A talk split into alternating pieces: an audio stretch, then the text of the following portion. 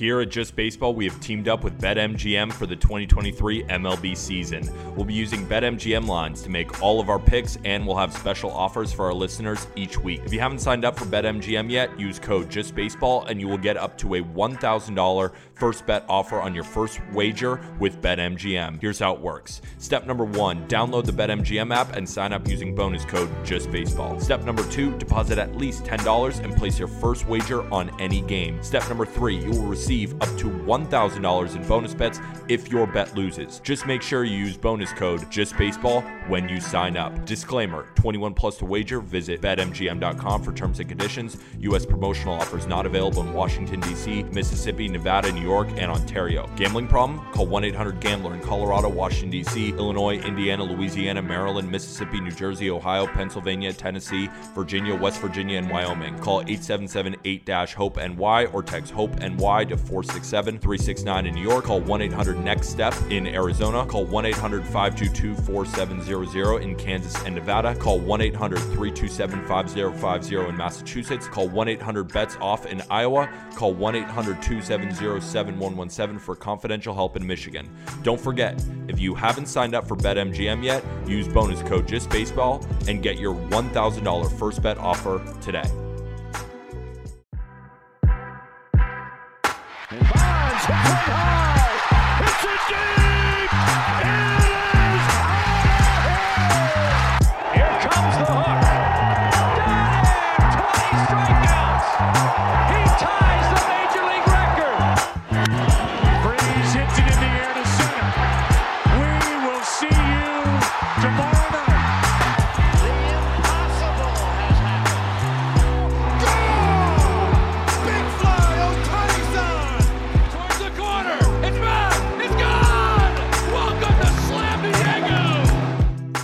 Baseball Show is presented by BetMGM. Start betting with the king of sports books today, tonight, I guess, Tuesday, July 11th.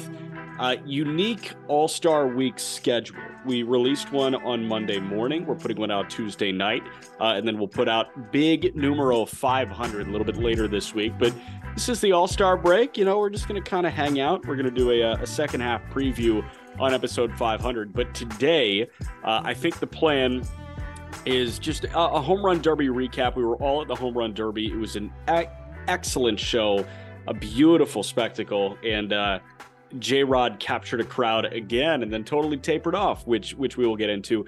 Uh, also, a couple of uh, rumors surrounding the trade deadline. What two very underwhelming teams may do there, but Peter Fine folks at BetMGM have us in the same looking room in three different rooms on this Zoom. Yes, sir. And we are brought to you by BetMGM. Sign up and deposit into your newly created account using promo code JustBaseball. Download the BetMGM Sports app on iOS or Android or visit betmgm.com.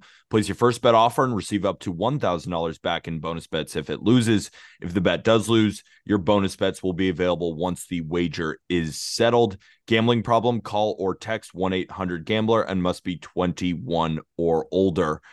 Yeah, I think we all picked um, Julio Rodriguez. I know Jack, uh, Arm and I went Julio Rodriguez to win it. Jack went Luis Robert. They both made it to the semifinals. They both had incredibly great first rounds. Adley was hitting left handed, then he was hitting right handed. And I was a little bit nervous because I'm like, how is Luis Robert going to top that? He ended up hitting 28 home runs, looked like the favorite going into it. Julio Rodriguez hits 41, takes the top off T Mobile Park. The place is going nuts and then both guys completely fell below expectations. It was Randy under the bright lights against Vladdy, who's done it before, and Vladdy took it home. But yeah, that semifinal, you should have seen the air just getting taken out of T-Mobile Park. It was like sucking out of the air out of a balloon. People were so depressed when he hit the 41 home runs. I was in a sea of Mariners fans. It, it was as if they won the World Series.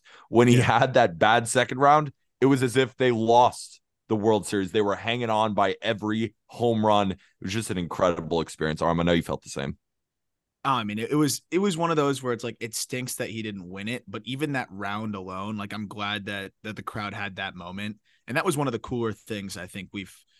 Eh, there's nothing better than the hometown guy in a home run derby with the crowd behind him, but the problem with that a little bit too is that you have that struggle of being able to pace yourself because the crowd's behind you. You want to put up this insane round like he did at 41. That's the record, right? That I, I feel like that almost they almost uh, egged him on to not pace himself because you could just tell he emptied the tank. We always reference back to like Josh Hamilton and what he did in that one round, and he was so locked in there that he couldn't stop, and he had to keep going and keep going, and just ran himself into the ground. I, I think that's exactly what J Rod did, but the cool part was at least we got like an unbelievably electric round with the crowd going wild, but yeah, he definitely ran out of gas in that second round. And you could tell because they put it up on the big board. I'm sure people watching on TV, you could just see him just like breathing heavy. The bat was getting heavier on him, and he just he just didn't have that same same impact. But I thought there was a lot of really cool individual performances by round, which was fun.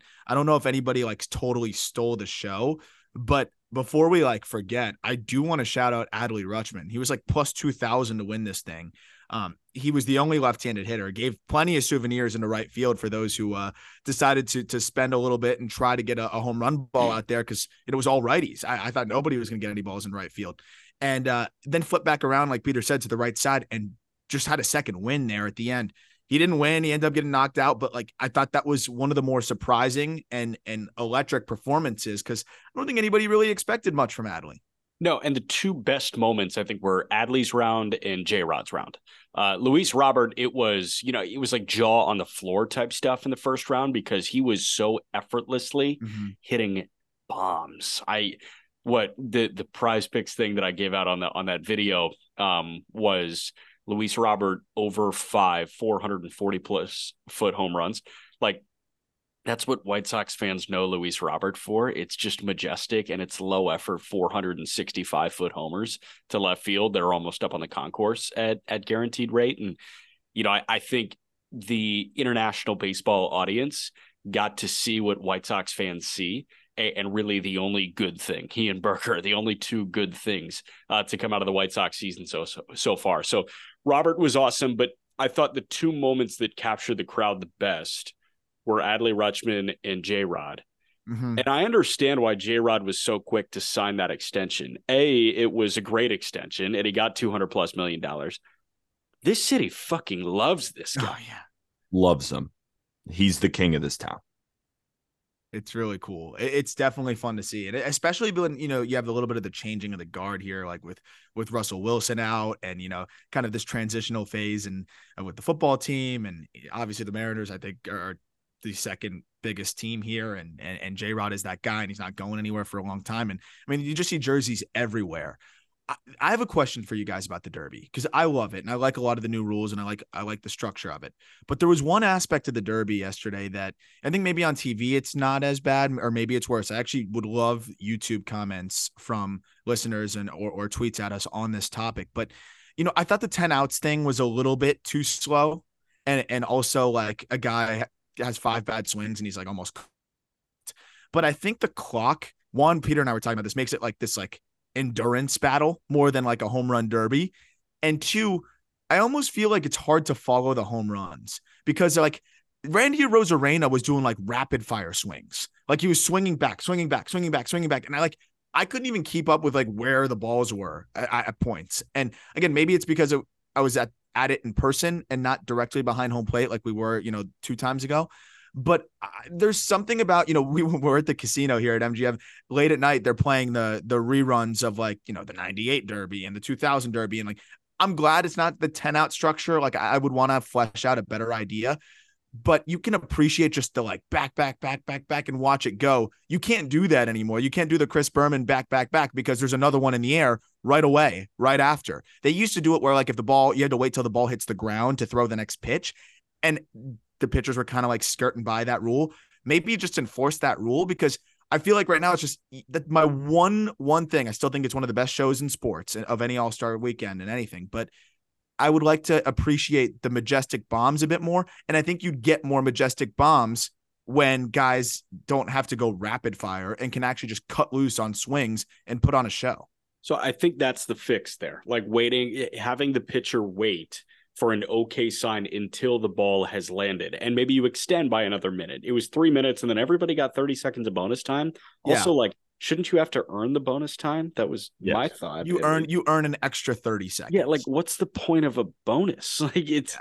you can't call it bonus if everybody gets it. But yeah, I, I think if you strictly enforced the ball landing before the next pitch and you upped it from three minutes to four minutes, you can you can appreciate that a bit more. And I saw awful announcing tweeted yesterday, like that was a problem with the telecast of it. And the ticker in ballpark was a homer or two behind when guys Yeah. are going these crazy runs. Yeah. I'm sure same thing on the telecast. So, you know, like I wanted to watch some of those balls from impact on the barrel to impact blowing up the popcorn in left field. And like you just can't really do you that can't. You can't. There's- if you no want to catch every swing. If yeah, you not follow the a ball, if you follow a ball all the way through, there's already and like you're following it to the point where it hits the ground in the stands or hits hits somebody's hands in the stands. There's already another ball in the air. Yeah. Like eh, that that's a crazy proponent of it to me. But again, it was a blast. It's it's one of the best events in sports, but um we can always tweak it and, and, and I think shore things up a little bit. And I think that's one thing that I'm sure the directors and the producers will be saying, like, hey, throw us a bone here. This is exhausting. I can't imagine being a producer for one of these. So Colby, he writes up his home run derby predictions, um, and I do too. And he's really unveiled this. He does obviously great stuff for just baseball, and he kind of came out with a method of picking the home run derby champion. And that method is you have to have a max exit velocity over 116 miles an hour in the regular season, and you have to be 26 or younger. If you look at every home run derby winner since 2016, those two factors have you know, resulted in the winner, right? So those three guys who qualified this season were Vladdy, Luis Robert, and Julio Rodriguez. And the reason we use those factors is this has become more about stamina to arm's point. Like this has become more about a marathon rather than a spectacle of looking at home runs. Could we have seen some farther home runs? Could we have seen some more majestic home runs if it weren't for guys like I got to hit as many out as Mhm. possible? And watching from center field, because I got two different looks at it. I sat next to Aram, which was down the left field line, and then I was in center field. In center field, it was awesome, but it was almost too many. You couldn't really observe the home runs. And I'm sure it's kind of similar on TV when it's just too fast. So the people who are debating, like, I would prefer the 10 outs, I can definitely see what they're saying because there it's less about the home runs and it's more just about the competition in itself. But at the same time, I do like the time because we're seeing more home runs. It's almost like, would you rather see more home runs? Or would you rather see less home runs, but the home runs that. themselves are more the spectacle? Would you rather appreciate those as well? So, do I think that three minutes is perfect? No. But I do feel like watching home run derbies ever since we were little, I do like this format a little bit better. I, but I I, like the I think it needs to be tweaked Mhm. because it shouldn't just be, and the main point of why I brought up that article is it always is the young guys who hit the ball the very hardest, right? You shouldn't be kicked out of the home run derby if you're 27 years or older. And then there's also the factor of the pitching. Adolis Garcia's pitcher was throwing him like curveballs. Pete Yeah. Alonso, it wasn't his first choice as a batting practice pitcher. It wasn't his second choice. It was his third choice. And the guy obviously wasn't ready too. So there's a lot of different factors. You need to be young, you got to be able to hit the ball hard, and you have to have a great pitcher to put Yeah. the ball in the zone consistently enough for you to hit the ball out of the ballpark. Is Yeah, that a home run derby or anymore? Or is that just like this crazy competition? Yeah, no, it, it's like you need the perfect storm. It's it's a good point on the pitching side too, because like I mean, it's got to be a lot of pressure for these poor pitchers because the clock's running. If if it's outs, okay, I can't find it. I spike five straight balls. That doesn't hurt anybody except for just people getting bored. But like it, it doesn't hurt my my contestant that I'm throwing to. Um, so that's the other side of it too. Is like the the the clock puts it, it makes the pitcher a factor to Peter's point. Like it makes the pitcher matter. And and I think in a home run derby, we should try to make the pitcher as you know, the least as important as possible. Um, but again, like this is just like one of the the most perfect events in sports, just being slightly unperfect in my opinion. And and there's always ways to to tweak it. I, I like the way that they've gone, and and I think that this is still one of the best spectacles in sports. But um, yeah, I think I think we've just gone a little too far down the uh, cardiovascular endurance competition route. Uh, while also, can I find the best uh, BP thrower? Uh, but uh, yeah, I mean, Alonso was brutal. Like everything yeah. was cutting away from him, and then he was like running it up and in, getting yeah. like good IVB numbers on it. Like it was just, it was, it was a tough battle for for Pete Alonso in that one. Like it, that, that's where it's hard to watch because then you just see the clock going and going and going and going. I wonder if we saw the Rapsodo come out for for Pete Alonso. That would be good. If if the BP coach had like a I saw I saw uh pitching ninja had like a four pitch overlay of, good. of his BP thrower. Also, um, we we talked a lot about um, you know, Luis Robert and Julio Rodriguez. How about Randy under the big yeah, lights? Again? Good, but good then point. not even just about Randy.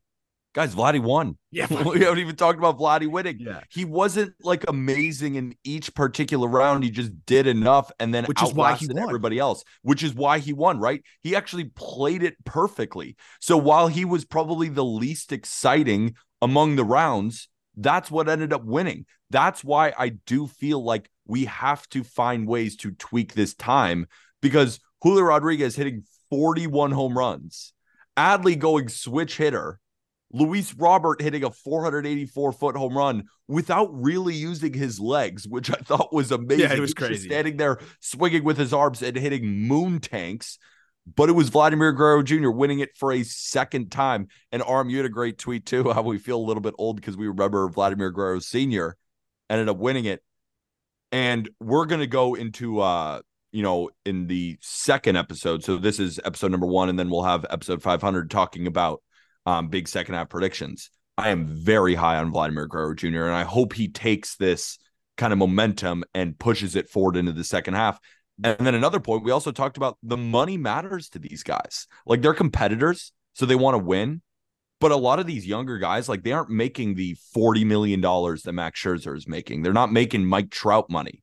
So $500,000 check, that's huge. They want yeah. to win this thing. I mean, and Vladimir Guerrero Jr. played it perfectly, even though he was arguably the least exciting, but he yeah. knew how to win and he played it perfectly for for Randy, I mean, you know, this is a guy that's going to hit free agency way later than most guys. He's never going to get like the mega mega deal. Like 500k makes it makes a big difference. So like, I I you could kind of see these guys wanting it, and that's why it's fun when they have the young guys in it too because it makes a difference for them.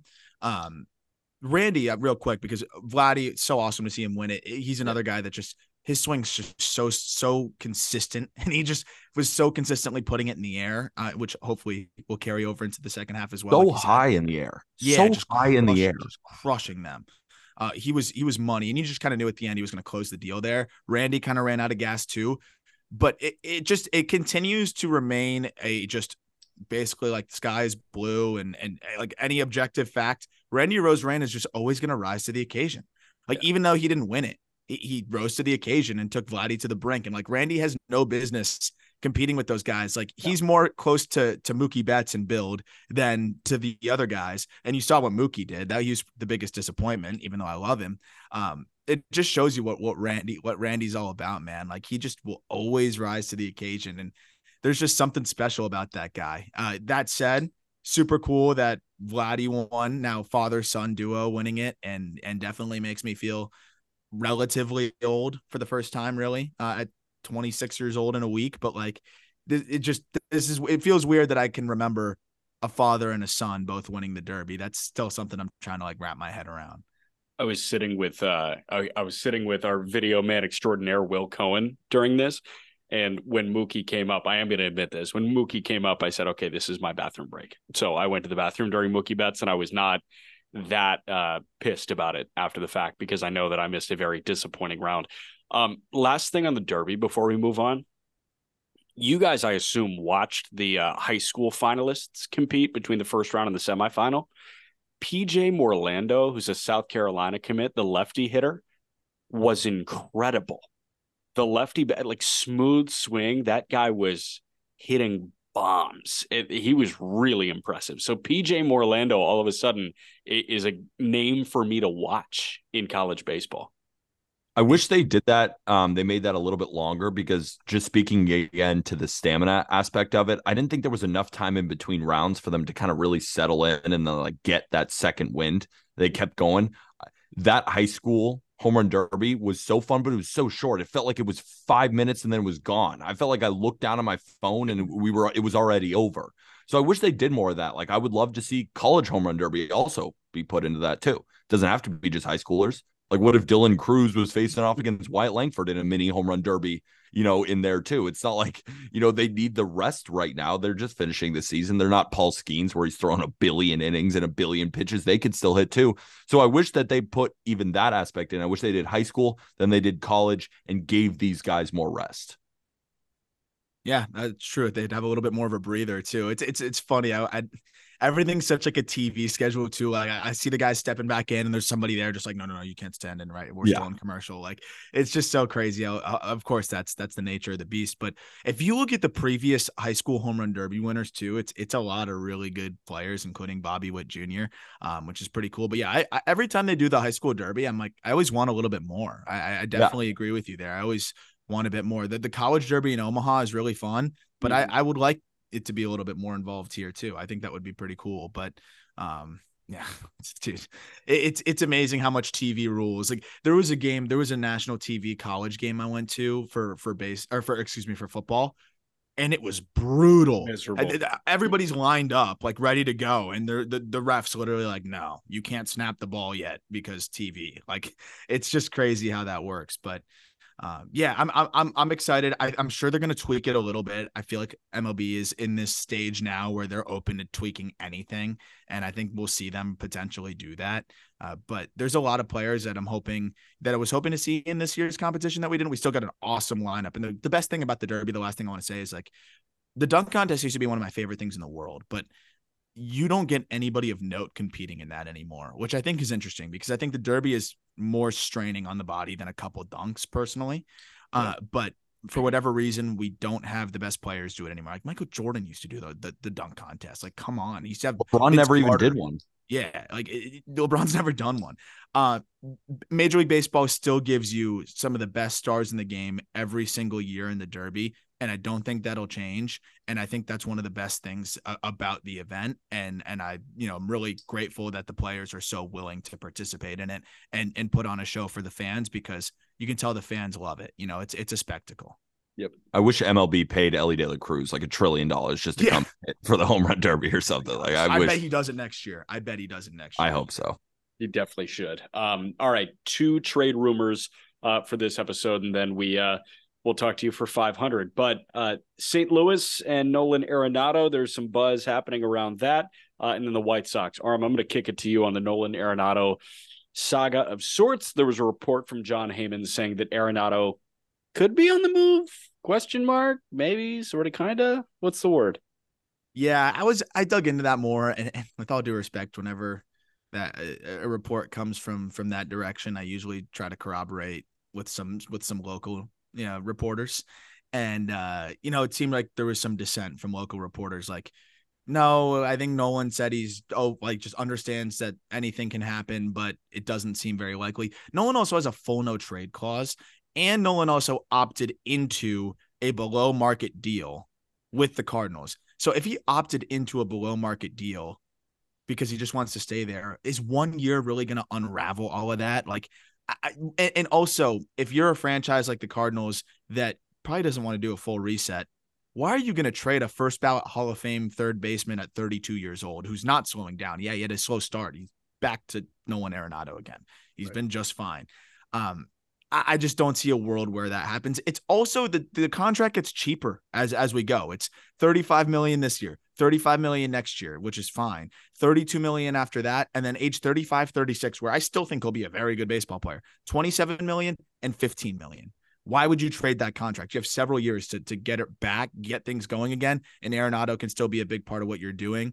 Um, I don't think there's much validity to that. I've just seen a lot of people on Twitter getting pumped about it. And I think if the Cardinals did do that, they are totally lost. Yes. Because to me, that's the biggest white flag ever. It's like we have no direction. And a guy that we have on, on a pretty affordable deal for the next five years, we're trading because we don't feel good about where we're at. That's crazy to me. I'd be floored if they even considered moving him.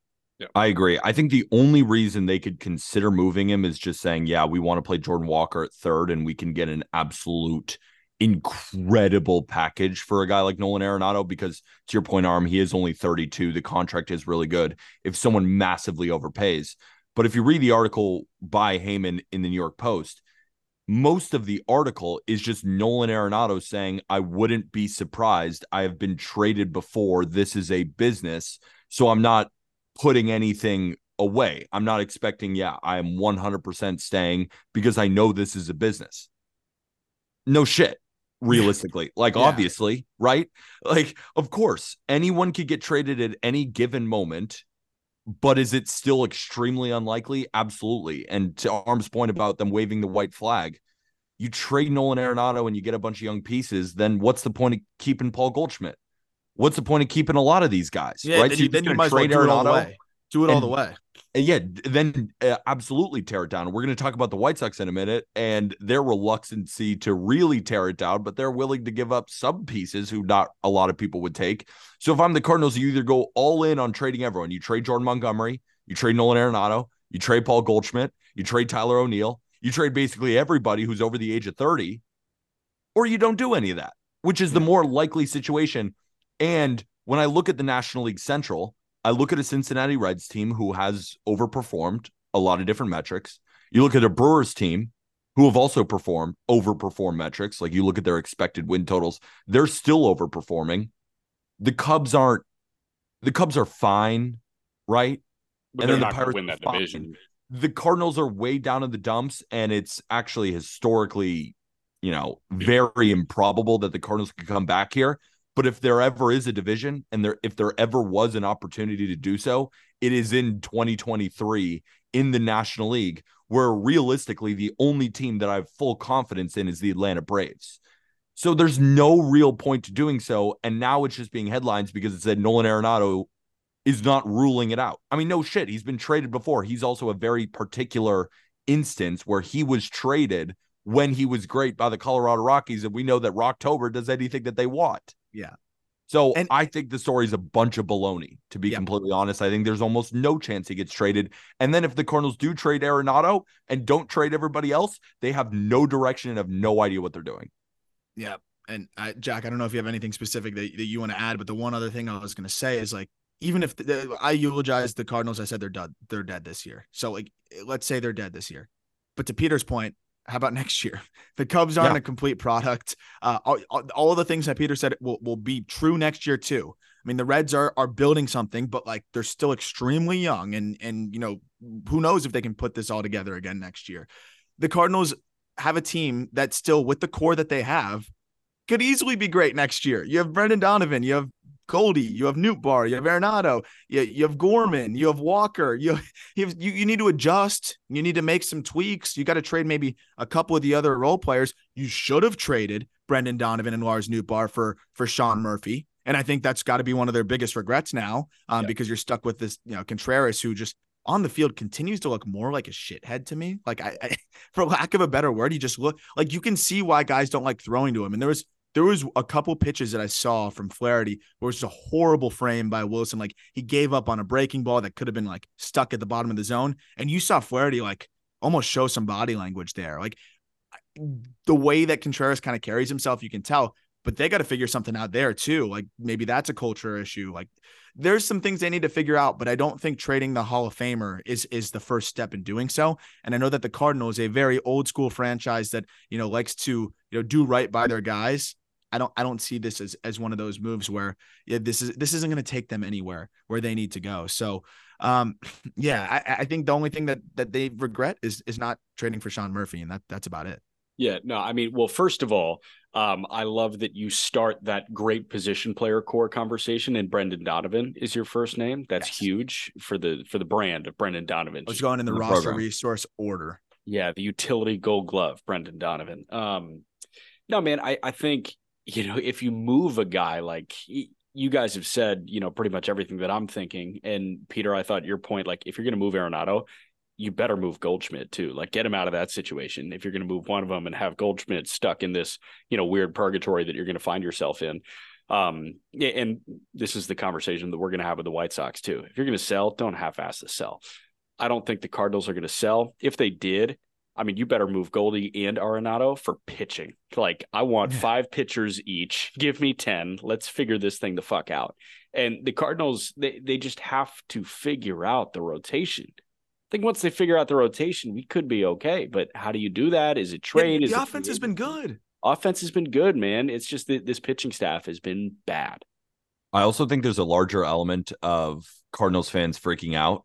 When was the last time that they've had this type of drama? Before Right. Yadier Molina, like Before it's been honestly more than 20 years ago. it's been two decades. So when nothing is going their way, when there's like floating a little bit of trade rumors in a time where it's kind of relatively dead in in the baseball sphere, not dead because we have All-Star weekend, but there's not many other stories coming out besides that, right? So you get floated there now, and then everybody freaks the fuck out. When if you just read the article, there's no teams linked. The Cardinals haven't come out and said that it's not off the table He has a full no trade clause. the article was I have been traded before. I'm not ruling anything out into business. That's the article. That's the rumor. That's just no shit. yeah. So, and That- yeah, that's how that's how uh, that's how they're doing it nowadays with some of these headlines. you John know? Mozeliak, you got to commit, my guy. You got to commit Yeah. to something. Are you going to trade them Yeah. all or you're not? What, what are we doing here, think- we got to commit. I think they're going to be shockingly quiet. I think they trade Tyler O'Neill. I think they trade the pitchers that are about to be free agents, and they call it a day. And You I think that's the John right Mozeliak- move. you know what John Mozeliak is doing? This is like when you graduate college and you have a girlfriend and you're like, ah, I don't know if I want to move. I don't know if I want to stay with her. I don't know if I want to make this long term. And you're in that kind of weird position. That's what John Mozeliak is doing with the St. Louis Cardinals. He's he's he's got a girlfriend and he's just graduating from college and he doesn't know what to do because he still loves her. But does he love her that much? I- I think- but I think like if if the, the roster is the girlfriend in this in this hypothetical, like the roster is good enough to be roster's great. The wife. roster's beautiful. She's a just- beautiful girl. She's smart. She's Yeah. underperforming right now. Yeah. Headed to law school next fall. Yeah, she's underperforming. she wants but- to move. I, I really, I really think that you know this team at the end of the day, you're not going to be able to reset and bring a core together that's much better than this with control, like the young and the old. Uh, they can fix this through pitching, you know, acquiring some pitching, hopefully getting some guys up there that that are, could be big league ready, and then you know just cashing in on some of the rentals that you have. Like they have no use of Tyler O'Neill. Might as well get what you can get. You have no use of Jordan Montgomery now, uh, unless you want to try to extend him. Uh, you know, they, they can trade some bullpen pieces and then go into free agency, sign a couple arms for once, and maybe trade for an arm. And, and all of a sudden, this team can be right back next year. And that, that's really the, the the nature of it. Is the core is good, the roster is good enough that they learn from their mistakes. Hopefully, this year by going into the year and and assuming too much of of their rotation. And I don't think that they make that mistake next year. But John Mozeliak's a smart guy. He's made some mistakes this year.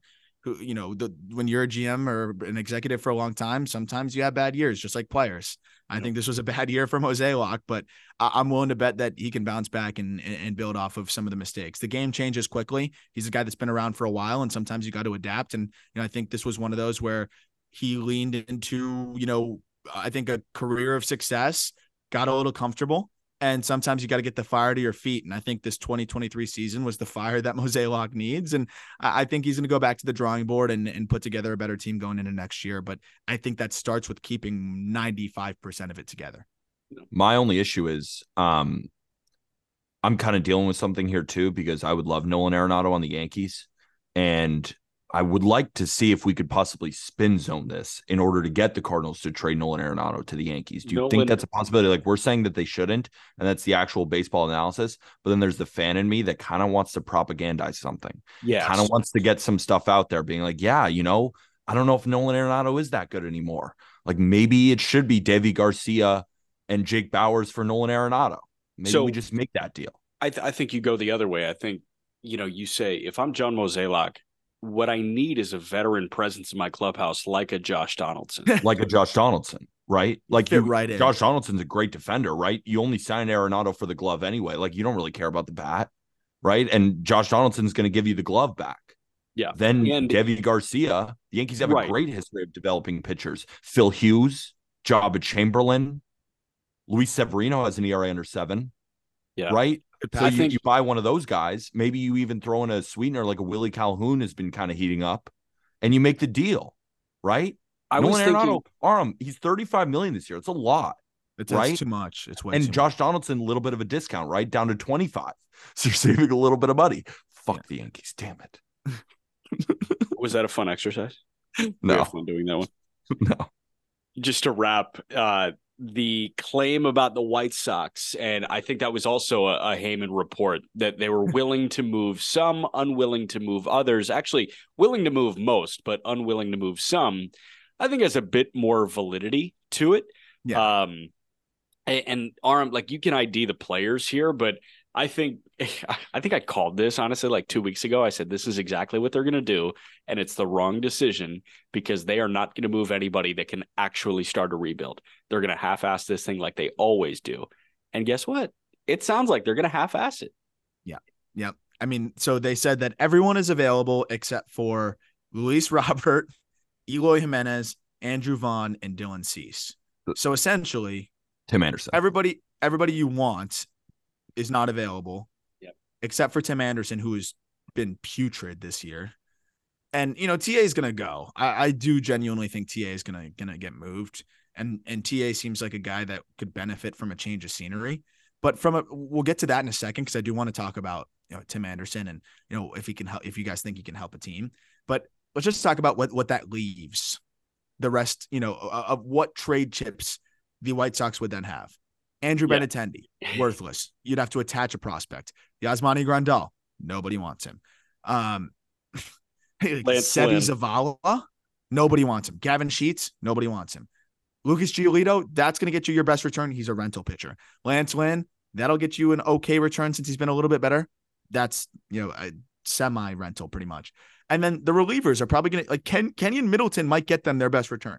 Like what, Reynaldo Lopez. Gregory, Gregory Santos. Gregory Santos, Kendall Graveman, they should be trading all of those bullpen arms. Uh, no one wants Yoan Moncada.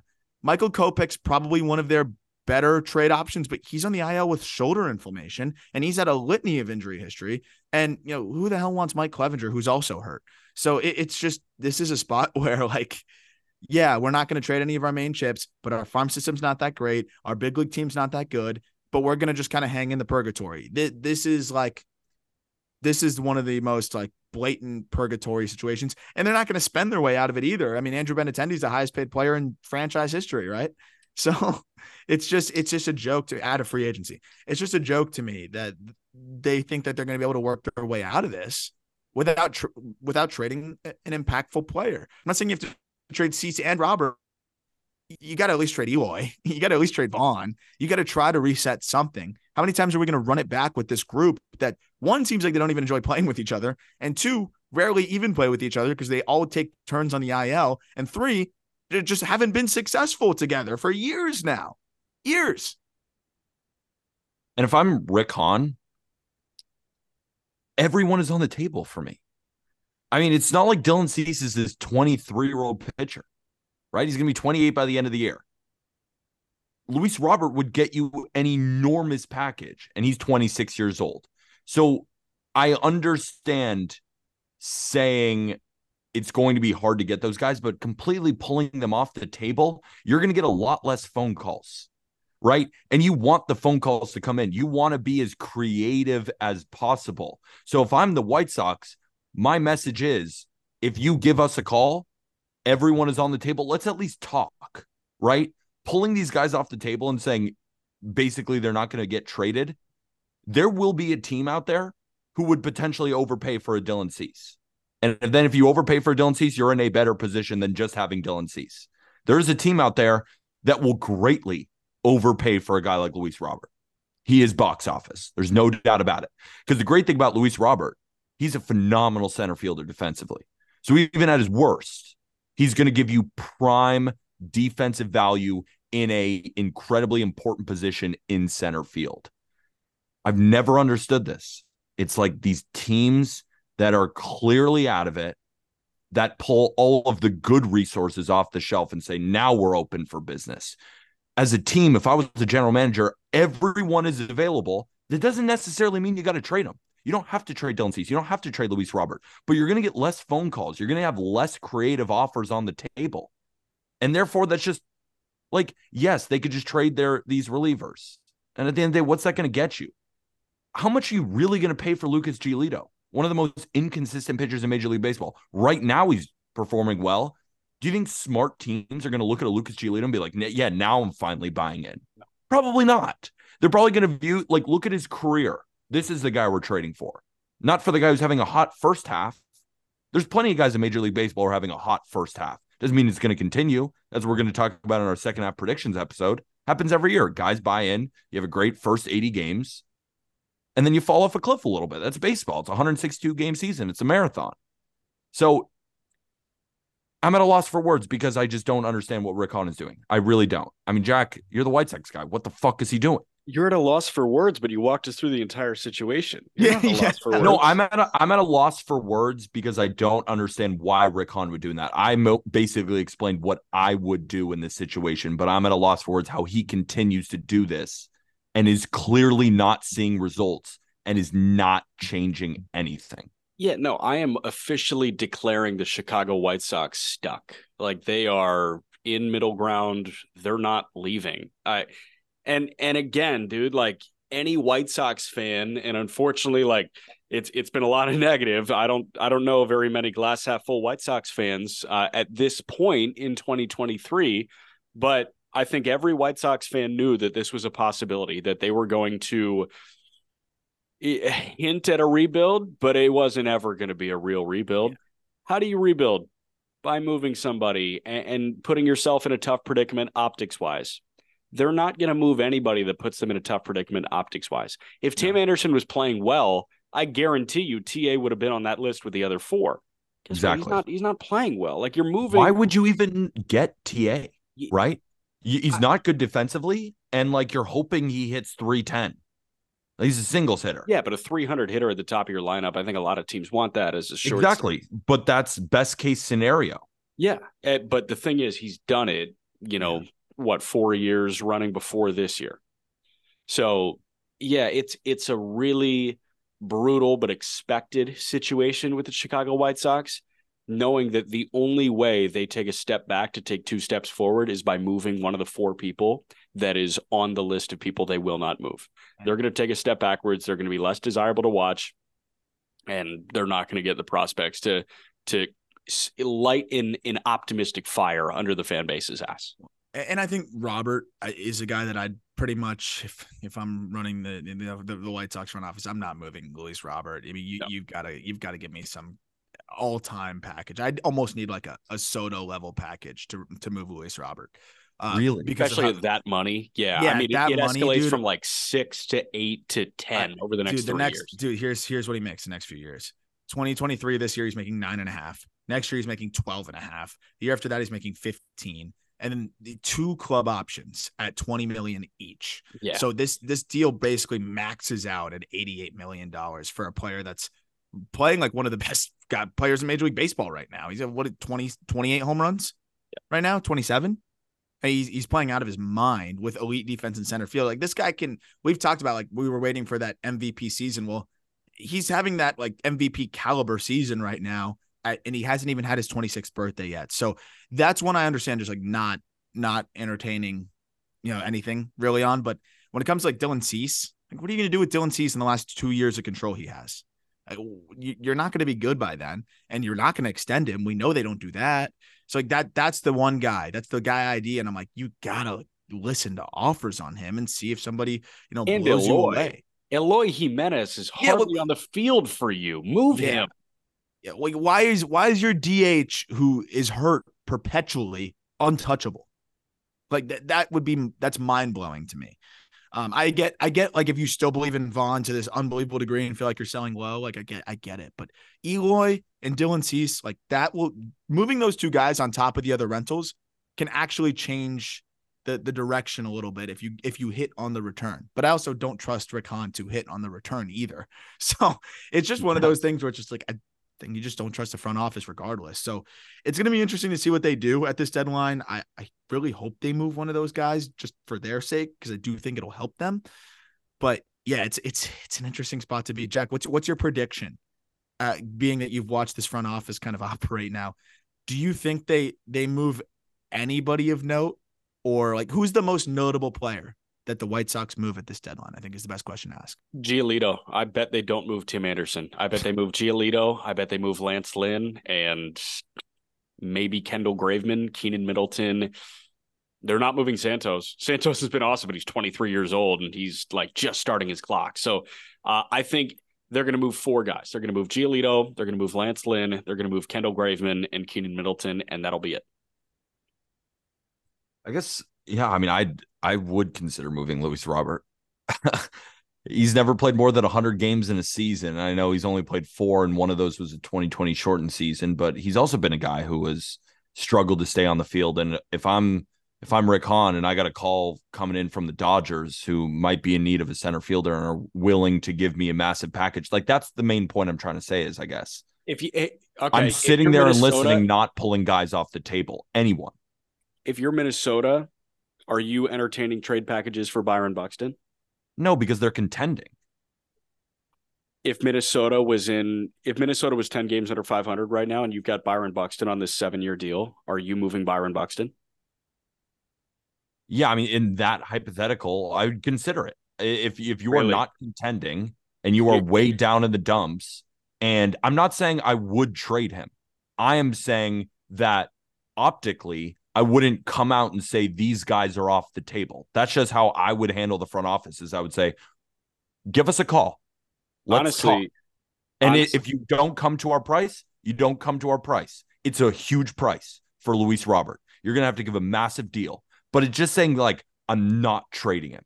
Well, you're not trading anyone of value then. Then if I'm a GM for another team, like, yeah, maybe I'll give you a call Here, about Giolito, but I'm probably not even really going to talk to you. Maybe you can be creative in that way. Here's the thing though, putting him on a no trade list immediately ups the price for him. Like you have to add something to get him off the no trade list. So yeah, I, I think that this could be, you know, a, a I'm not going to say planted, but like this could be a posturing move by the Chicago White Sox saying, like, we're not moving Cease, we're not moving Robert.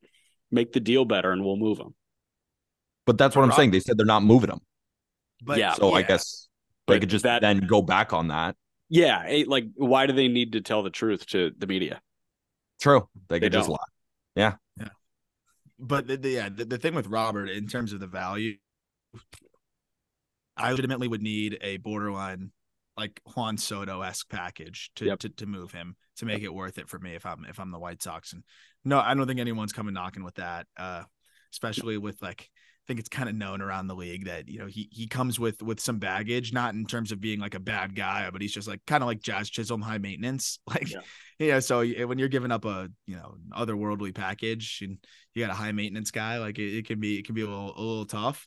Uh, but yeah, I, am White Sox are top of my list of teams. I'm very excited to see how they handle this deadline. I expect them to do it poorly, but I'm very excited to see nonetheless because uh, they're they're just a fun team to monitor.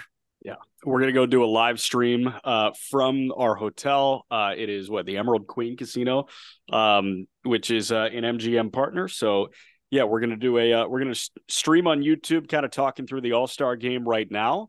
Uh, and then we'll come back with 500 on Thursday. Peter, take us out. Absolutely. So the best way to support the Just Baseball show is to get yourself some Just Baseball merch, which you can find in the episode description. Another good way to support is to rate and review this podcast five stars, whether that be on Spotify or on Apple Podcasts. And if you're watching us on YouTube, hit that subscribe button. Takes a second. Also, hit a like and let us know in the comments if we said anything asinine. If you're like, Peter, no fucking shot, I'm trading Luis Robert. You are on crack. Well, tell me why. Tell me why I'm not being optimistic or I'm being too optimistic or tell me why I'm crazy or if you might agree with me or any of the stuff that we said in this in this episode. Um that's Jack. That's Aram. We'll be back for 500 and with that, thank you everybody.